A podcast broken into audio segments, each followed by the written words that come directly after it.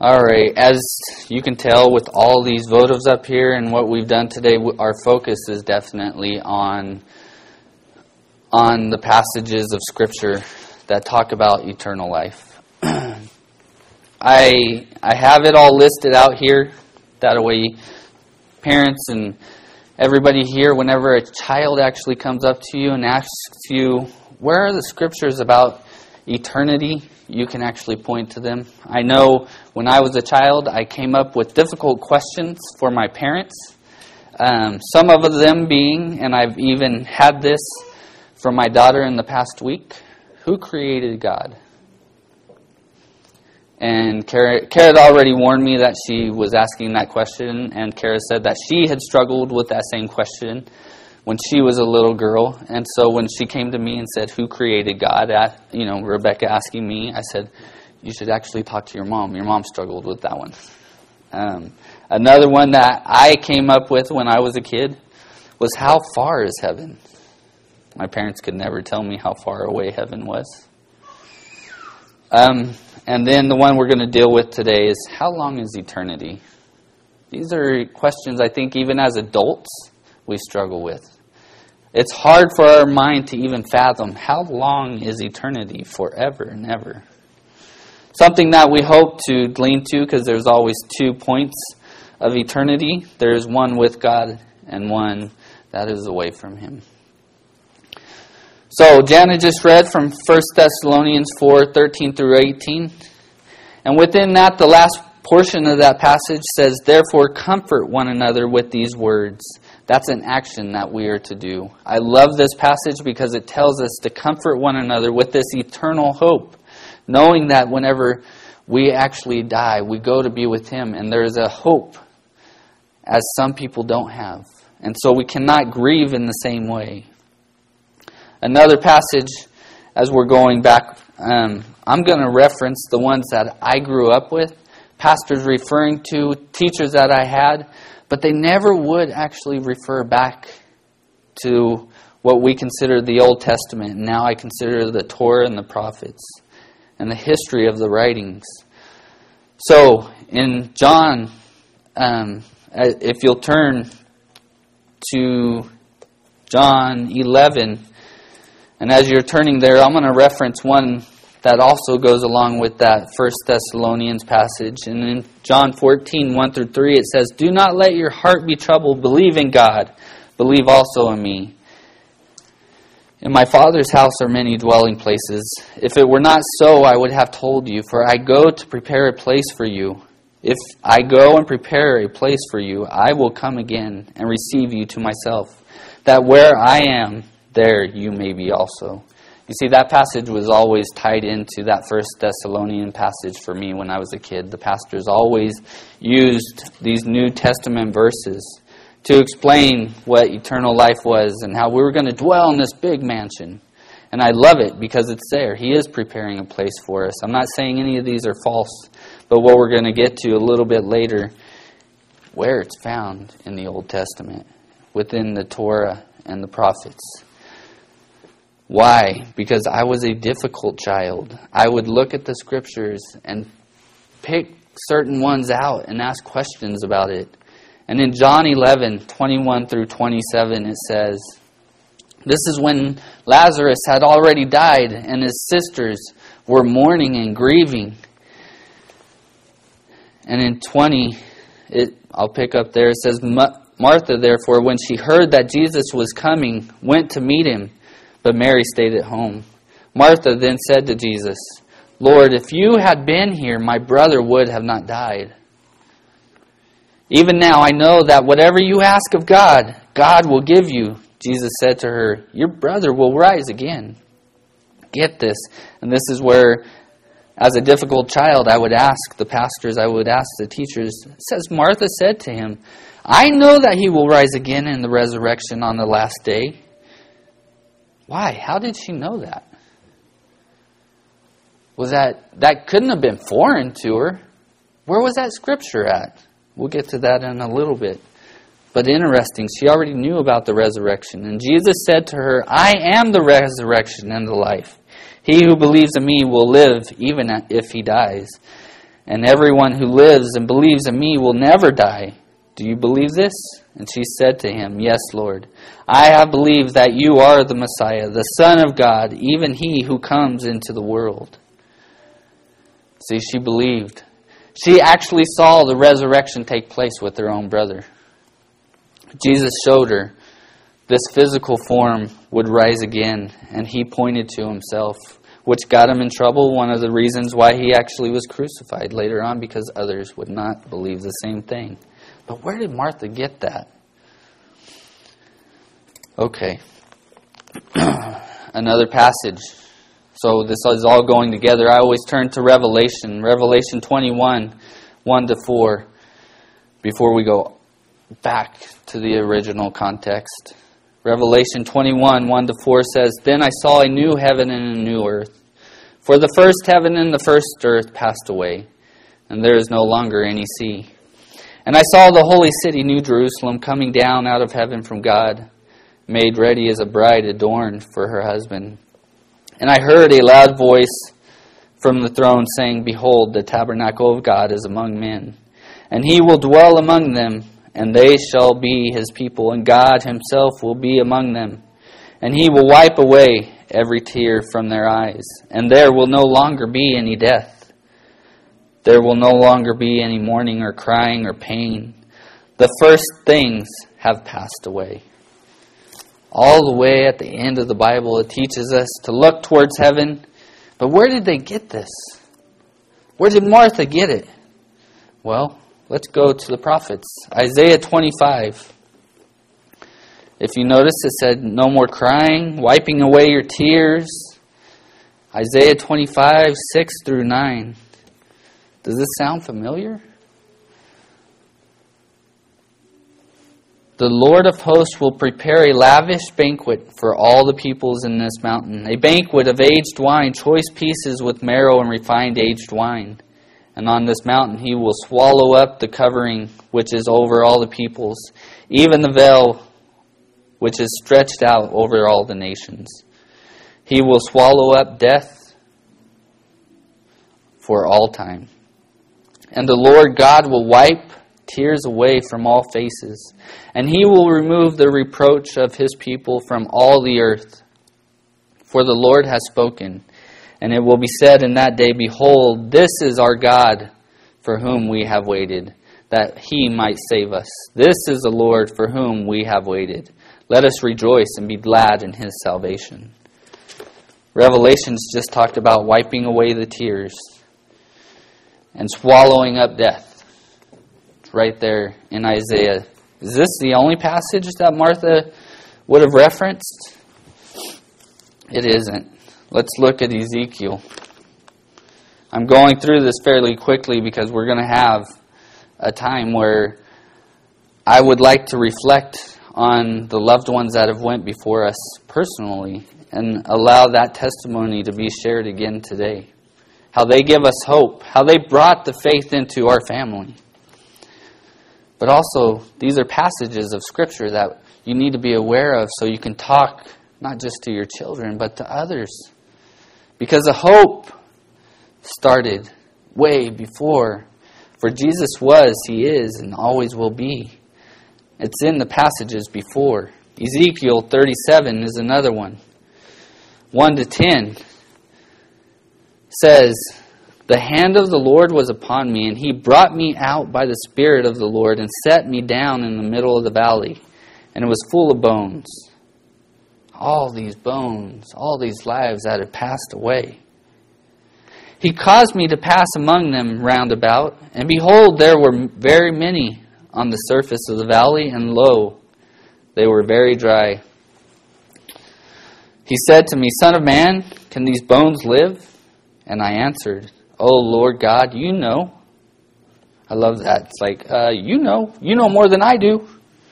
Again he said to me, Prophesy over these bones, and say to them, O dry bones, Hear the word of the Lord. Thus say, The Lord God of these bones, Behold, I will cause breath to enter you, that you may come to life. Get that. It's not the prophet, it's God causing breath to come into, into the life, just like it was in Genesis. I will put sinews, I will put ligaments and muscles on you. Make flesh grow back on you and cover you with skin and put breath in you, and that you may come alive, and you will know that I am the Lord. So I prophesied as I was commanded, and I prophesied there was a noise, and behold, a rattling, and the bones came together, and bone to its bone. I would start freaking out about right then if I was the one that was prophesying. But thank goodness it was Ezekiel, not me. And I looked, and behold, sinews were on them, and flesh grew, and skin covered them, but there was no breath in them. Then he said to me, Prophesy to the breath. Prophesy, Son of Man, and say to the breath, Thus says the Lord God, Come from the four winds, O breath, and breathe on these slain, that they come to life. So I prophesied as he commanded me, and breath came into them, and they came to life and stood on their feet, an exceedingly great army. See again, it's about the eternal life, raising the bones from beneath. The prophets have spoken. And in the next passage, the last portion of this same chapter, I'd say this chapter is something that you should always refer to in Ezekiel 37. But in 40, um, 24 to 28, says, My servant David will be king over them, and they will all have one shepherd, and they will walk in my ordinances and keep my statutes and observe them. They will live on the land that I gave to Jacob, my servant, in which your fathers lived, and they will live on it, they and their sons and their sons' sons forever. There we go. There's that word again eternity, forever. And David, my servant, will be their prince forever. Wait, we already know David's gone. He's no longer living, but it says he will be there forever. I will make a covenant of peace with them. It will be an everlasting covenant with them. And I will place them and multiply them, and will set my sanctuary in their midst forever. Is his sanctuary even standing today? Or is this something that we still have to look forward to tomorrow? My dwelling place also was will be with them, and I will be their God, and they will be my people. And the nations will know that I am the Lord who sanctifies Israel, when my sanctuary is in their midst forever. So, another, again, it's about God being with us.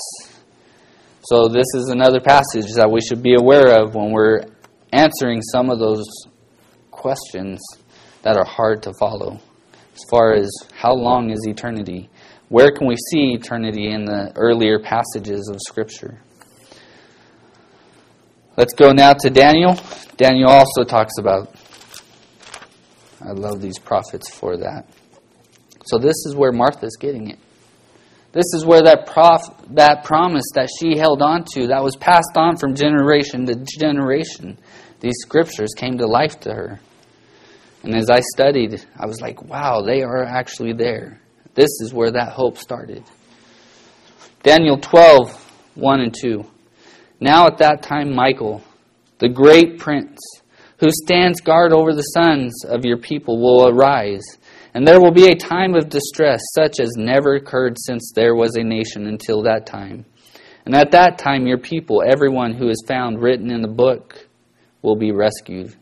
Talking about the book of life the one that the ones that we lit these votives for today, they're written in that book. That's why we have this eternal hope. Many of those who sleep in the dust of the ground will awake, these to everlasting life. Here comes the other part, the one we don't want to be a part of, but the others to disgrace and everlasting contempt. These ones that we light the candles for, it's already written. They're already in the book. What are we doing to make sure that our next generation continues that? Because we want to make sure that our children and those around us, our loved ones, find the everlasting hope, not the contempt, not the judgmental side, for it will be there.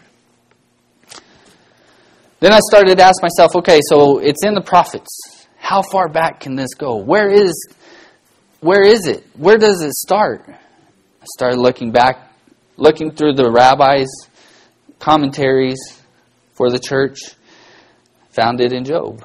There's a passage in Job that I had looked over time and time again. And in Job 14, verses 5 through 16, again, I would have passed by this and never caught on to it. I was even looking at this um, through some of the rabbis, and I was like, wow, I really appreciate this because it opened my eyes to it. One thing that First Fruits has challenged me on is to look and just dive into one thing and really sit there and think about it. Verse 14, 5 through 6 of Job says, Since his days are determined, the number of his, his months is with you, and his limits and his limits have you you have set, so that he cannot pass. Turn your gaze from him, that he may rest, until he fulfills his days like a hired man. For there is hope for a tree when it is cut down, that it will sprout again, and its shoots will not fail. Though its roots grow old in the ground, and its stump dies in the dry soil, at the scent of water it will flourish and put forth sprigs like a plant. But man dries and lies prostrate. Man expires. Where is he? As water evaporates from the sea and a river becomes parched and dried up, so man lies down and does not rise. Until the heavens are no longer, he will not awake, nor be aroused of his sleep. Wow. So, verse 12, catch that. So man lies down and does not rise up until the heavens are no longer. So the heavens will pass away. He will not awake nor be aroused out of his sleep until those heavens. So the new heaven and the new earth. Get that right there, that one little verse, verse 12. Interesting. I would have read right past that and never really thought about it. So, with that verse, it goes on to say, Oh, that you would hide me in Sheol, that you would conceal me until your wrath returns to you, that you would set a limit for me and remember me. If a man dies, will he live again? All the days of my struggle I will wait until my changes come. Okay, verse 14. Until my changes come. That is a very interesting saying in Job. First of all, remember Job was before Moses. He falls right at, he falls right in between Genesis 11 and Genesis 12 chronologically in the Bible. So, he's already referencing the eternal life, the the coming of the kingdom until my changes come. Rashi says this about that verse. Just as I am wholehearted with him, so is he also my salvation. My salvation. We only refer to Christ as our salvation.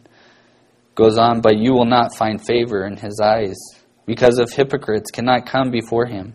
This is what was said to them, because you did not speak to me properly. Interesting. Rashi refers to this peace as his salvation. I just wanted to share that with you as I found that interesting. It goes on to say, You will call, and I will answer you. You will long for the work of your hands. For now you number my steps. You do not observe my sin. See, his days were numbered, is what he's saying. But yet, eternity is what you catch in there if you actually break down those scriptures and look at them in Job 14. The eternal life starts with creation. In the book of creation, in Genesis chapter 3, as I started to look at this closer, I thought, wow, even within the creation story, eternal life is talked about. It's talked about because Adam sinned and didn't follow what Jesus or what God had already told him not to eat from the tree of good and evil. Interesting, he didn't tell him not to eat from the tree of eternal life. But they were put out because they had chosen to eat from the tree they weren't supposed to. Genesis 3 22 through 24.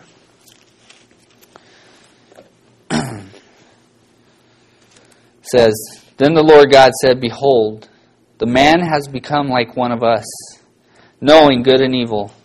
And now he might stretch out his hand and take also from the tree of life and eat and live for a little while? For 120 years? For 900 years, as we know they lived? No, it says forever. Right there. Interesting. That they would not eat from the tree, so they would not live forever. Karen and I had a discussion this week as I was looking and I found this. I said, This actually, to me, and other people may interpret it different, but that shows me that their bodies were not made to live forever. When He created Adam, He created Eve. Because they would have had to have eaten of that tree to live forever. How many people, I mean, it's funny, the books, there's books out there that talk about finding that potion, finding that thing that allows people to their age to go backwards. But it could have been found on a tree. But they were put out because of it. So it says, so he drove the man out and the east at the east of the garden of Eden, and he stationed the cherubim and the flaming sword which turned every direction to guard the way to the tree of life. We know as Christians and in this congregation there is only way, one way to that tree, and that's through Christ himself. But these are passages that I wanted to share with you that I had found. This is a, a question that I asked when I was a kid, that I started to look over the scriptures, and I found where Martha had her hope in the resurrection, in the hope of eternal life. These are questions that not only I had as a kid, but I need to be prepared to answer not to just my children, but to those who I am ministering to because those are questions that they're also going to have. So we need to be prepared in that way. So, what I'm going to do now is I'm going to pray, and then I'm going to share the testimony of my grandparents and my uncle. Um, and I'll, I'll encourage you guys to do the same for if you did go ahead and light a candle, or for those you may know. So let's turn to the Lord now. Lord, we